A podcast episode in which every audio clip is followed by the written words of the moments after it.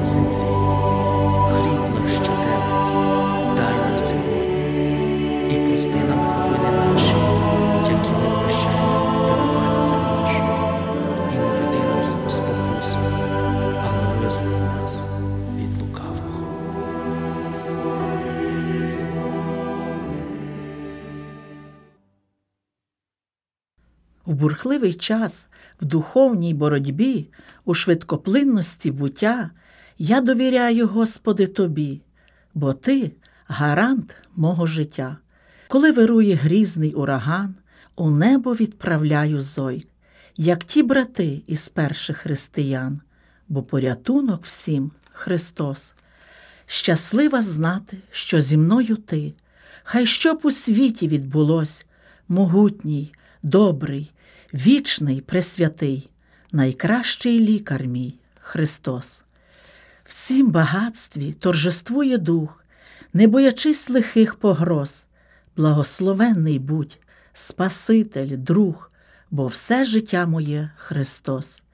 Як закінчиться життєвий шлях, благословінь тривог та гроз у небо злину тихо, ніби птах, щоб жити там, де мій Христос. Thank you.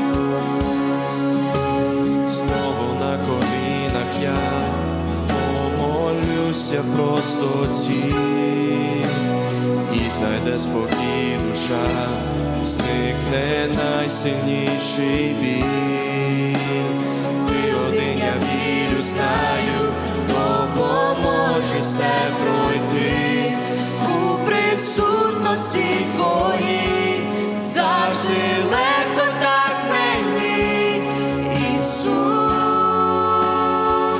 Твоє ім'я сильніше понад все, Ісус, я сілюсь перед Твоїм святим лицем, Ісус, Твоя кров зливає всі гріхи. Jesus.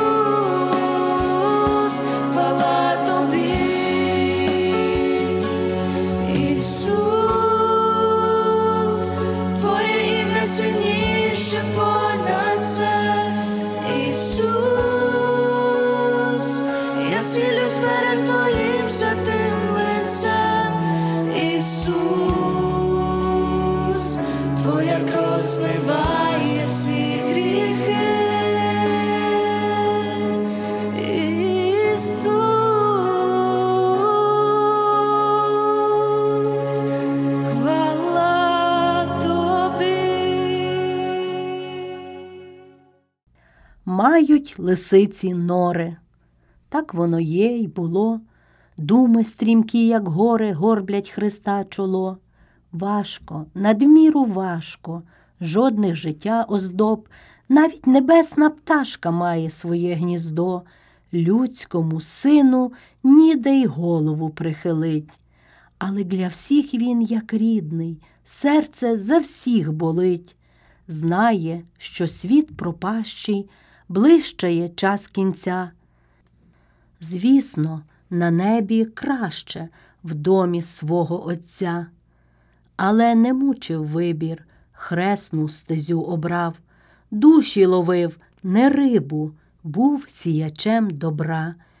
Ні, не заради слави чуда творив щодня, мертвих на ноги ставив, бісів з душ виганяв, тільки не завжди вдячні люди були чомусь.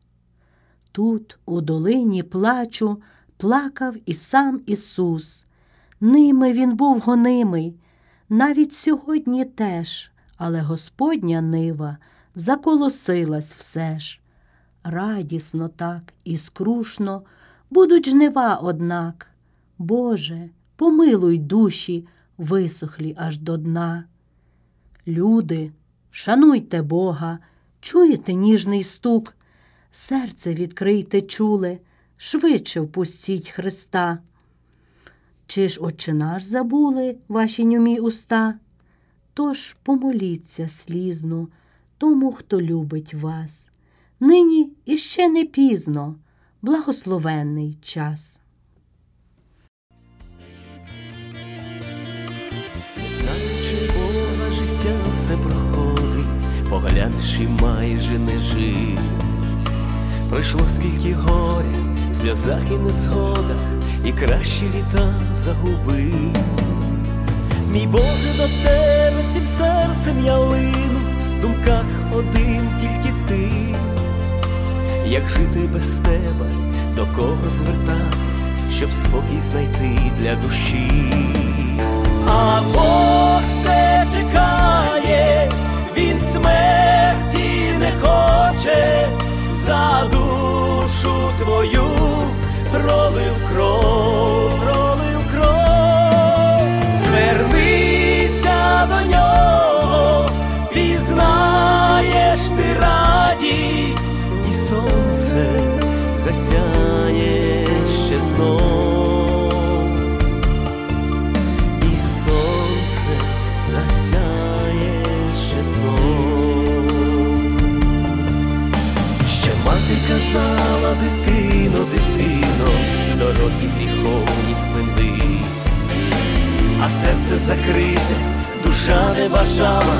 споглянути в небо увись. Життя нове буде і вічна я радість, твоє серце раптом війде. Піднімеш ти очі, забудеш за сльозу твою спаса мудре. А Бог все чекає, він смерті не хоче, за душу твою пролив кров, пролив кров, звернися до нього, пізнаєш ти радість і сонце засяє ще знов, і сонце засяє ще знов.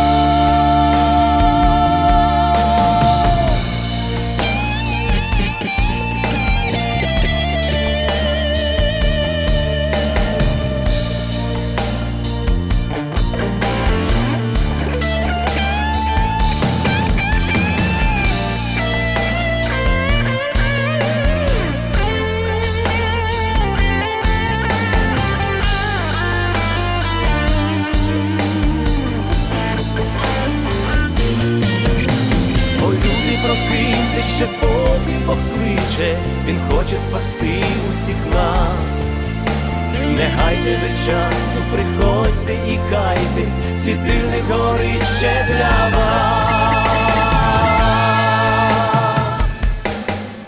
а Бог все чекає, він смерті не хоче за душу твою проливає.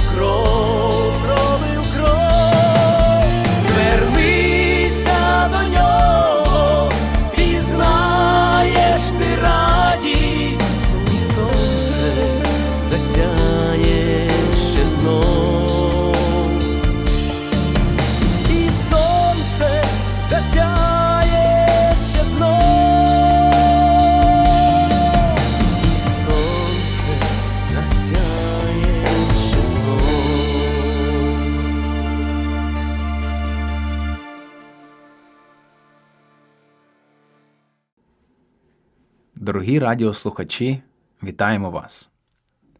За останніми даними, у світі проживає близько 8 мільярдів людей. Це велика кількість людей. І це створює враження, що, напевно, не так аж багато місць на землі, куди можна піти або поїхати і вижити, не спілкуючись з іншими людьми. Цей факт навіть більш реальний для тих, хто живе у такому великому місці, як Філадельфія.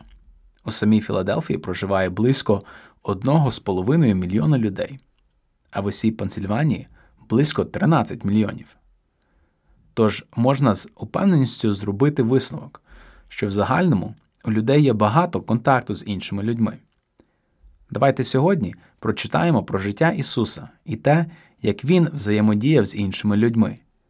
Крім того, дивлячись на Ісуса і враховуючи те, що Він є найкращим прикладом для нас, щоб наслідувати, давайте постараємось сьогодні спробувати зрозуміти, а також, можливо, змінити те, як ми взаємодіємо з людьми навколо нас. Отож, давайте разом прочитаємо Євангелію від Матвія, 4 розділ, 23 вірш. І ходив він по всій Галілеї, по їхніх синагогах навчаючи, та Євангелію царства проповідуючи, і вздоровлюючи всяку недугу і всяку неміч між людьми. Я хотів би зосередитись на слові між. З Біблії ми бачимо, що Ісус багато часу проводив між людьми. Хоча раніше я казав, що буде важко піти кудись від людей, це є можливим. Є релігії, в яких людям кажуть, що для того, щоб справді бути святими і чистими, потрібно відокремитись від суспільства. Є люди, які йдуть до монастиря, повністю відокремлюючи себе, думаючи, що оскільки вони знаходяться далеко від людей, вони не можуть піддатися спокусі, вони не зрішать і так далі. Однак Ісус, як наш головний приклад, не зробив цього. Він жив і проводив час серед людей, причому людей різної раси, віку та соціального рівня. Тому ми знаємо, що нам не обов'язково бути відокремлений від інших людей, щоб жити святим життям.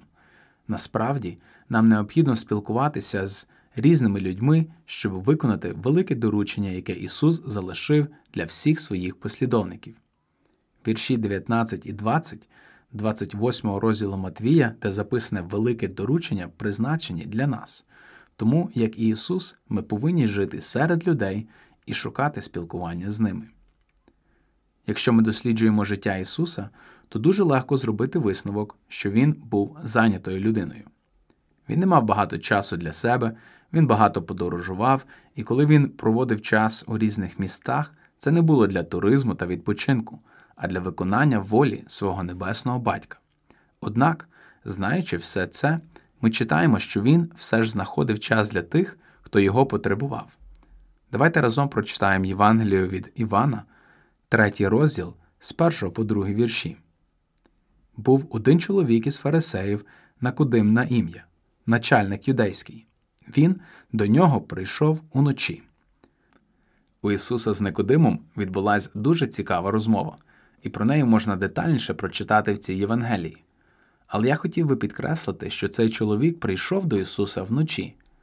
Після напруженого дня до Ісуса приходить чоловік із запитанням. Ми бачимо, що Ісус не відповів Повернися в неділю між 10 і 12 годиною.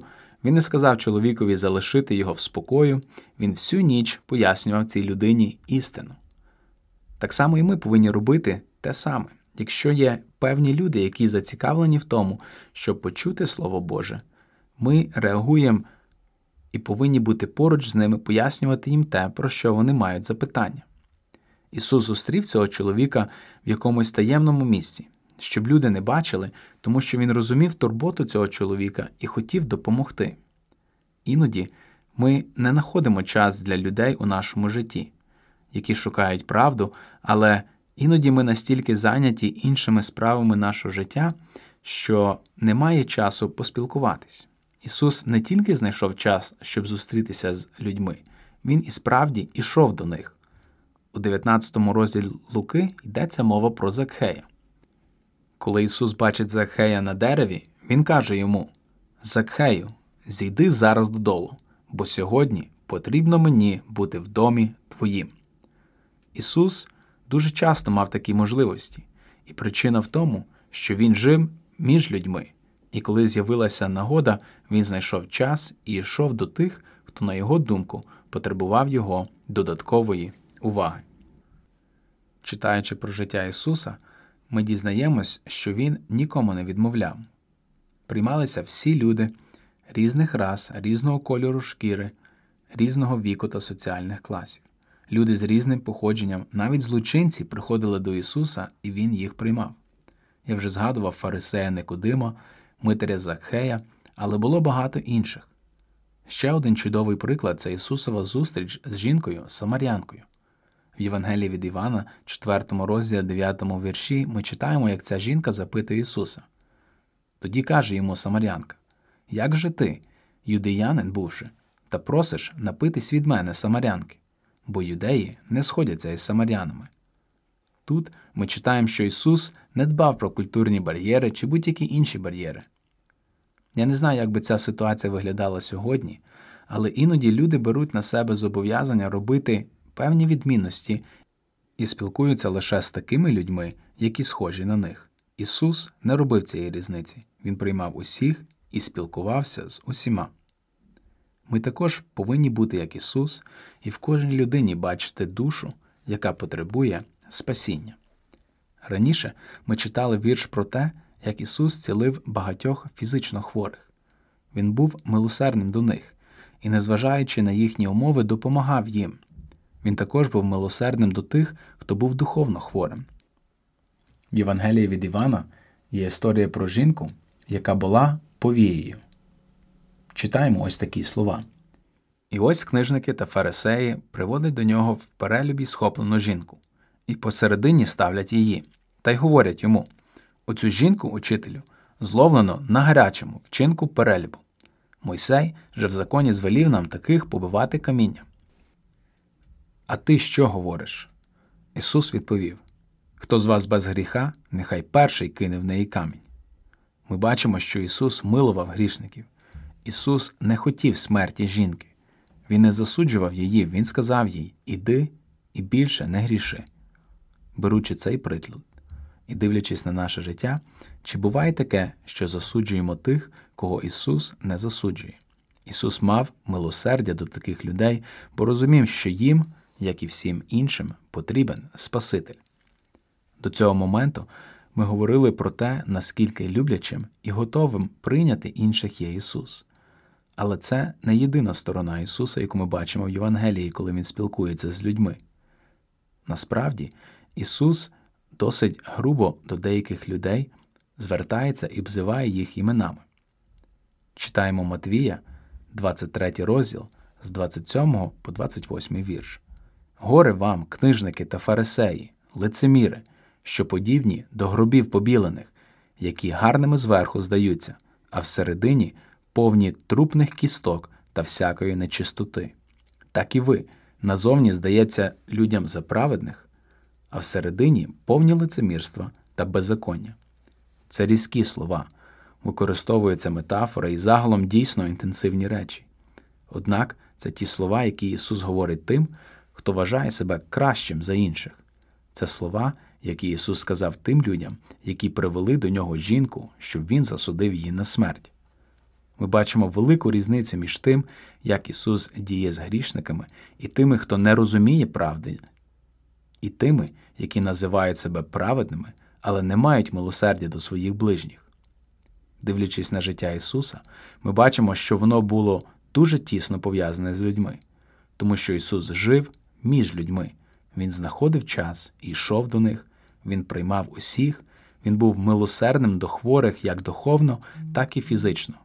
Але він також був дуже короткий і грубий до тих, хто самовпевнений. Цілком ймовірно, що ви можете себе порівняти з раніше перечисленими людьми. Може, прирівняли себе до Митаря або Фарисея, який прийшов до Ісуса вночі, шукаючи відповіді, або жінку-блудницю. Ми знаємо, що Ісус усіх прийняв і показав їм шлях до вічного життя.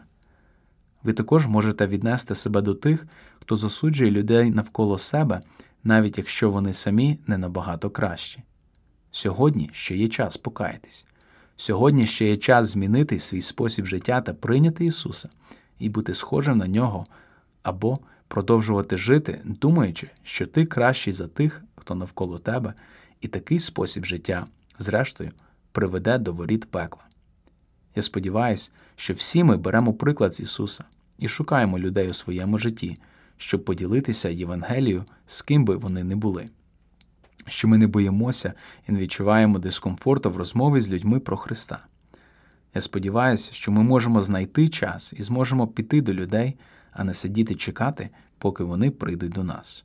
Нехай Господь допоможе нам зрозуміти Його волю щодо нашого життя, а тим, які ще потребують Його, зрозуміти, що вони потребують Спасителя Ісуса Христа і покаятися перед Ним.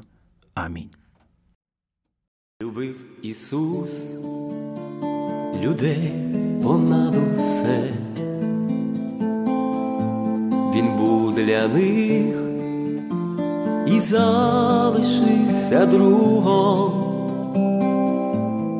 Не раз до їхніх приходив осель, щоб зняти біль комусь, а чи не дух. Не раз до їхніх приходив осель, щоб зняти біль комусь, а чи не дух. Та й люд ішов до нього звідусіль почути правди мудрості у слові, він не жалів ні часу, ані сил, струмком текла його розмова. Він не жалів ні часу, ані сил, живим струмком текла його розмова, вона й тече, бо теє джерело, може час замулити чи стерти, хто з нього п'є, схиляючи чоло, стає, як він, бо істинно безсмертним, хто з нього п'є, схиляючи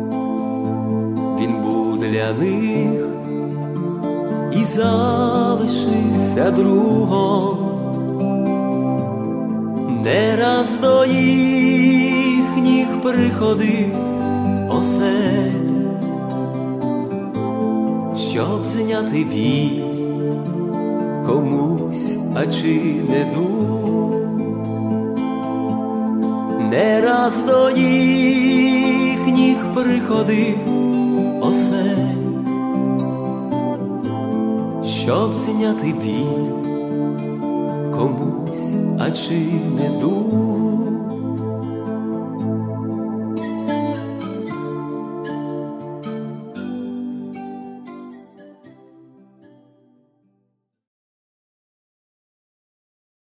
Коли в житті жорстока буря змусить сухим листом тремтіти вашу плоть, покличте, не вагаючись Ісуса, і все зробіть, що скаже вам Господь. Чи славне чудо відбулося б в Кані, створив би із води вино Ісус, якби там слуги не були слухняні і не підкорялись волі Його вуст. Якби Петро, що цілу ніч трудився, смішною раду Господа знайшов, і січ ще раз закинуть не рішився, чи мав би він небачений улов? Якби сліпий, почувши спаса слово, піди умись в купальні Сілоам, зігнорував поставлену умову, хіба б отримав зцілення очам? А жінка, скорчена багато років, коли Господь покликав підійди, якби до нього не зробила кроків, напевно б не звільнилась від біди. Якщо ви хочете, щоб сталося чудо, то вам невір'я треба побороть. Можливо, це й не зовсім легко буде, та все ж зробіть, що скаже вам Господь.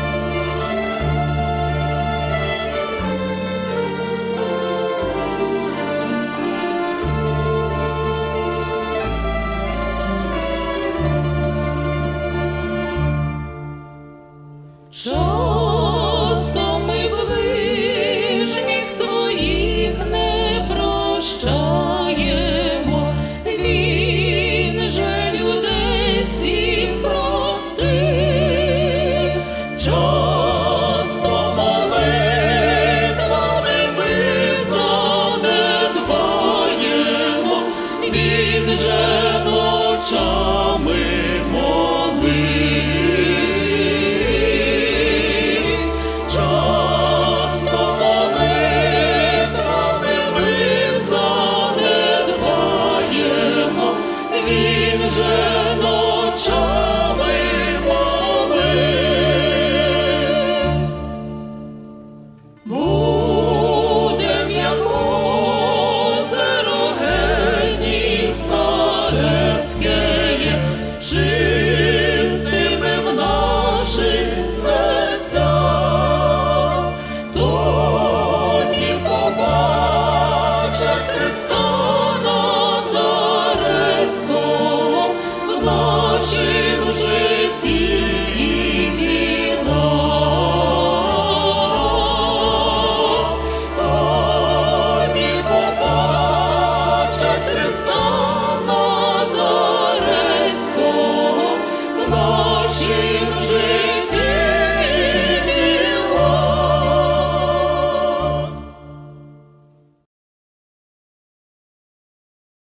Перше послання святого апостола Павла до Коринтян.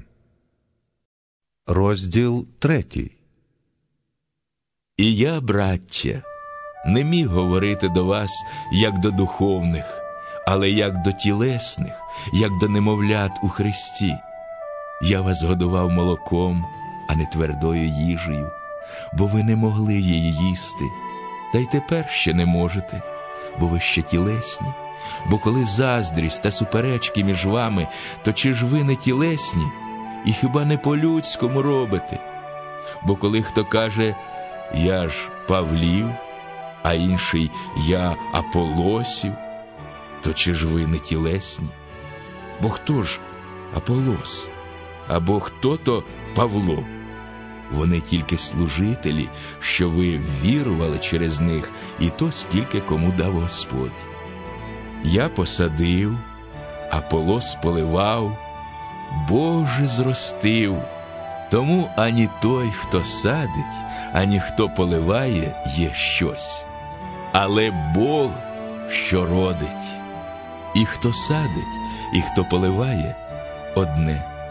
І кожен одержить свою нагороду за працею своєю.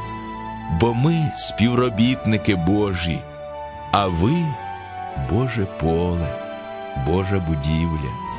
Я за благодаттю Божою, що дана мені, як мудрий будівничий, основу поклав, а інший будує на ній. Але нехай кожен пильнує, як він будує на ній. Ніхто бо не може покласти іншої основи, окрім покладеної, а вона Ісус Христос. А коли хто на цій основі будує золота, срібла, дорогоцінного каміння, із дерева, сіна, соломи, то буде виявлене діло кожного, бо виявить день, тому що він огнем об'являється, і огонь діло кожного випробує, яке воно є. І коли чиє діло, яке збудував хто, устоїть, то той нагороду одержить. Коли ж діло згорить, той матиме шкоду, та сам він спасеться, але так, як через огонь. Чи не знаєте ви, що ви Божий храм, і Дух Божий у вас пробуває? Як хто нівечить Божого храма, того знівечить Бог, бо храм Божий святий, а храм той то ви. Хай не зводить ніхто сам себе. Як кому з вас здається, що він мудрий в цім віці, нехай стане нерозумним, щоб бути премудрим. Цьогосвітня, бо мудрість у Бога глупота, бо написано Він ловить премудрих у хитрощах їхніх. І знову знає Господь думки мудрих що марнотні вони. Тож нехай ніхто не хвалиться людьми, бо все ваше, чи Павло, чи Аполос, чи Кифа, чи світ, чи життя, чи смерть, чи теперішнє, чи майбутнє усе ваше. Ви ж Христові, а Христос Божий.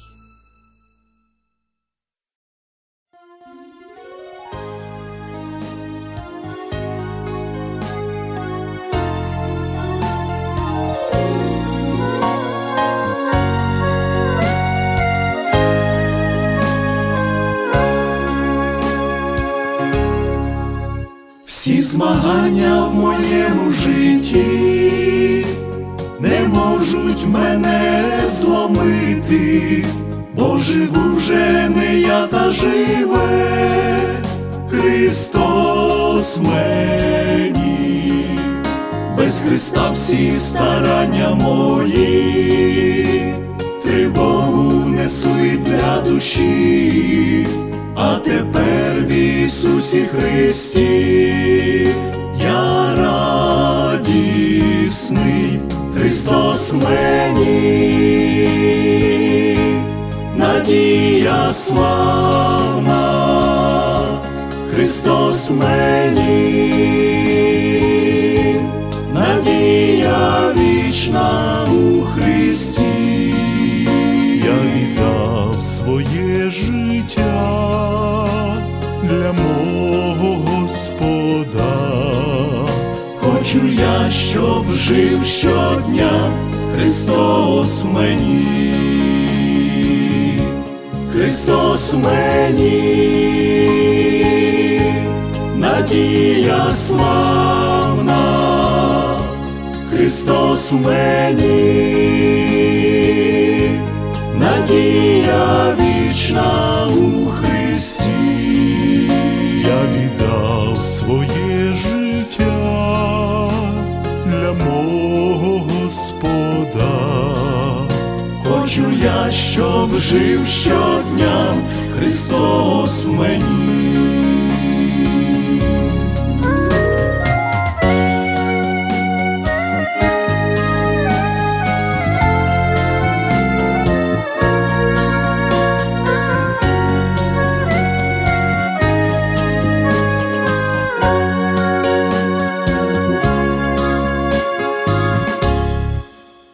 Стали близькі в Христовій крові, хоч колись ми далекі були, Христу слава навіки, бо Він живе в мені. Христос в мені, надія славна, Христос в мені, надія вічна у Христі. Я віддав своє життя для мого Господа. Хочу я, щоб жив щодня Христос мені, Христос мені, надія славна, Христос мені, надія вічна у Христі. Я віддав своє життя для мого Господа. Хочу я, щоб жив щодня Христос мені. Хочу я, щоб жив щодня Христос в мені. Хочу я, щоб жив щодня Христос в мені.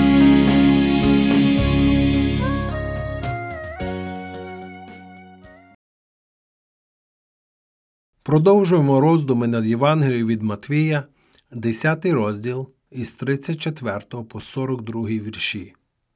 Не думайте, що я прийшов, щоб мир на землю принести. Я не мир принести прийшов, а меча. Я ж прийшов порізнити чоловіка з батьком його, дочку з її матір'ю і невістку з цвекрухою її, і вороги чоловікові домашні його.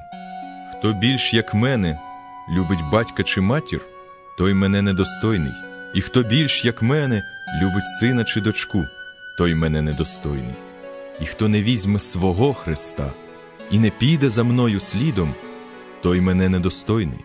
Хто душу свою зберігає, той погубить її. Хто ж за мене погубить душу свою, той знайде її. Хто вас приймає, приймає мене, хто ж приймає мене, приймає того, хто послав мене. Хто приймає пророка як пророка, той дістане нагороду пророчу. Хто ж приймає праведника як праведника, той дістане нагороду праведничу. І хто напоїть як учня, кого з малих цих бодай кухлем водиці холодної, по правді кажу вам, той не згубить нагороди своєї. У цих віршах великий голова церкви дає своє перше доручення тим, кого посилає проповідувати Євангелію. У цьому уривку, який є достойним закінченням усієї проповіді, Христос пояснює три важливі істини. По-перше, Він закликає нас пам'ятати, що Його Євангелія не приносить собою миру та спокою. Не мир прийшов я принести, а меч. Метою першого приходу Ісуса Христа на землю не було встановлення тисячолітнього царства, у якому панували мир та злагода. Наш Господь прийшов для того, щоб принести Євангелію, яка стане причиною конфліктів і поділу. Тож ми не повинні дивуватися, коли бачимо, як усе це збувається, як Євангелія руйнує родини і породжує ворожнечу між найближчими людьми. Найчастіше це трапляється через зіпсутість людського серця. До тих пір, поки один вірує, а інший ні, до тих пір, поки один тримається за свої гріхи, а інший бажає покінчити з ними, проповідь Євангелії буде розділяти людей, і в цьому винна не Євангелія, а людське серце. Це дуже важлива істина, яку так часто забувають і недооцінюють. Багато хто любить говорити про єдність, гармонію і мир у церкві Христовій як про речі, на які ми завжди можемо розраховувати, і заради яких повинні йти на будь-які жертви. Такі люди мають згадати ці слова нашого Господа. Без сумніву, єдність і мир є великими благословіннями, і ми повинні шукати їх, молитися про них і жертвувати заради них усім, крім істини і доброї совісті. Але сподіватися, що церква Христова ще до тисячолітнього царства зможе насолоджуватися єдністю і миром, значить обдурювати самих себе. По-друге, наш Господь говорить нам, що істинні християни повинні усвідомлювати, що у цьому світі їх чекають труднощі. Служителі і рядові члени церкви, вчителі і ті, хто навчається, всі повинні нести свій хрест. Ми повинні бути готовими ради Христа пожертвувати навіть життям, змирятися із втратою поваги людей, стійко переносити труднощі, відмовитися від багатьох речей, інакше ми ніколи не досягнемо неба. До тих пір, поки цей світ, диявол і наша гріховна природа будуть залишатися такими, якими вони є. Нам доведеться це робити. Про це необхідно пам'ятати і вчити цьому інших. Ніщо не завдає християнину такої шкоди, як надмірні очікування. Люди сподіваються, що служіння Христу зробить їхнє життя більш комфортним, а коли цього не відбувається, вони можуть повністю розчаруватися у вірі. Блаженний той, хто з самого початку розуміє, що, хоча християнство обіцяє вінець у кінці шляху, пройти цей шлях потрібно з Христом на плечах. Нарешті, наш Господь утішає нас, говорячи, що найменша послуга, яку ми зробили тим, хто трудяться для нього, не залишиться непоміченою і без нагороди. Якщо хто напоїть одного із цих малих чашкою холодної води тільки в ім'я учня, запевняю вас, не втратить своєї нагороди. Яка чудова обітниця! Вона показує, що очі великого Господа завжди бачать тих, хто служить йому і намагається творити добро. Вони можуть думати, що їхніх зусиль ніхто не помічає і не цінує. Труд проповідників, місіонерів, учителів і благодійників може здаватися незначним у порівнянні з діями королів і міністрів. Але Бог дивиться на це інакше. Він бачить тих, хто протидіє його служителям, і тих, хто їм допомагає. Він бачить, хто ставиться до них добре, як Лідія до Павла, а хто чинить їм перешкоди, як Діотреф Івану. Усі їхні переживання, вся їхня праця на Божій ниві ретельно описуються у великій книзі пам'яті, і Бог згадає про них останнього дня. Головний виночерпій забув про Йосипа, коли повернувся на своє місце у палаці. Але Господь Ісус Христос ніколи і нікого зі свого народу не забуде. У день Воскресіння Він скаже багатьом здивованим віруючим такі слова. Голодував я, і ви дали мені їсти, спраглим був, і ви мене напоїли. Чужинцем був я, і ви мене прийняли. Тож, завершуючи розгляд цього розділу, спитаємо самих себе, як ми ставимось до діла Божого у цьому світі. Допомагаємо ми йому чи заважаємо? Чи приймаємо ми пророка і праведного, чи служимо ми одному із цих малих, чинимо ми перешкоди служителям Божим, чи підбадьорюємо їх? Це дуже серйозні запитання. Добре робить той, хто при будь-якій можливості дає чашку холодної води, але ще краще робить той, хто сам працює у Божому винограднику. Будемо ж намагатися залишити цей світ кращим, ніж він був до нашого народження. Прагнути до цього значить мати розум Христа і усвідомлювати цінність уроків, які містить цей чудовий розділ. Амінь.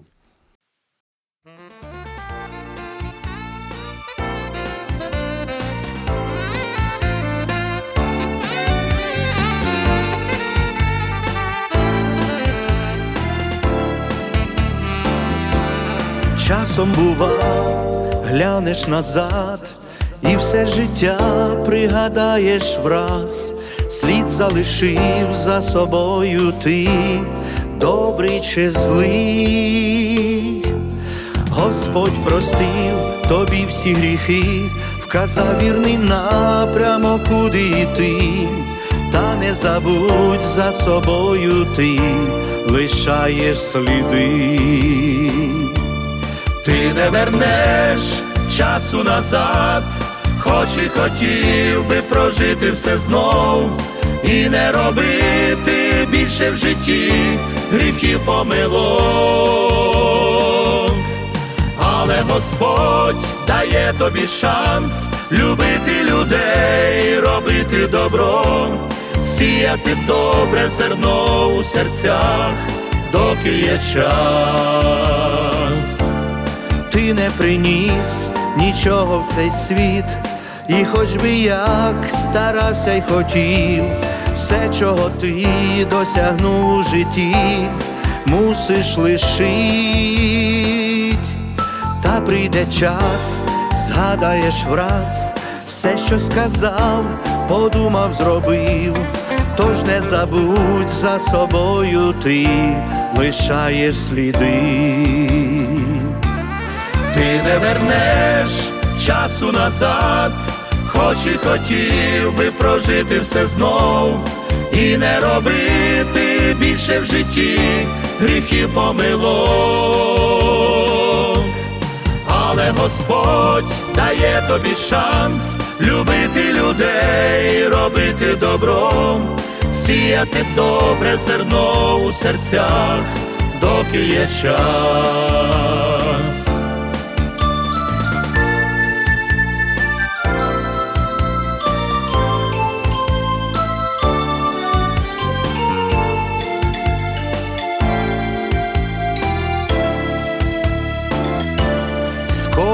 Господь на землю прийде, і всіх готових Він забере, тож не марнуй часу, мій друг, до Бога прийди, усі недобрі твої сліди, Христос обмиє в крові святій, і знайдеш радість ти для душі, і мир назавжди ти не вернеш часу назад, хоч і хотів би прожити все знов, і не робити більше в житті гріхів помилок. Але Господь дає тобі шанс любити людей, робити добро, сіяти добре зерно у серцях, доки є час але Господь дає тобі шанс любити людей, робити добро, сіяти добре зерно у серцях, доки є час.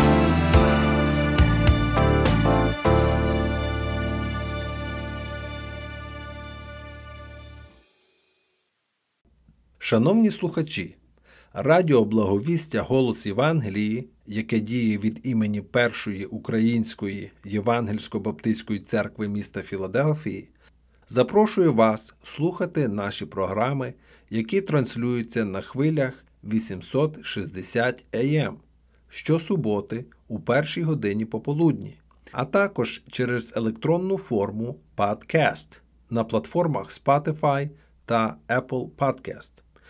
Ви можете їх знайти під назвою First Ukrainian Evangelical Baptist Church 1 ST UEBC.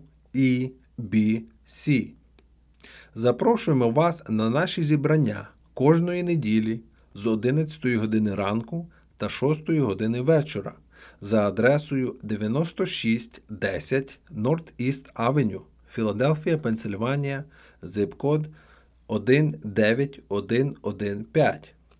Також можете слідкувати за нами на сторінках Facebook та YouTube First Ukrainian Evangelical Baptist Church of Philadelphia First UEBC.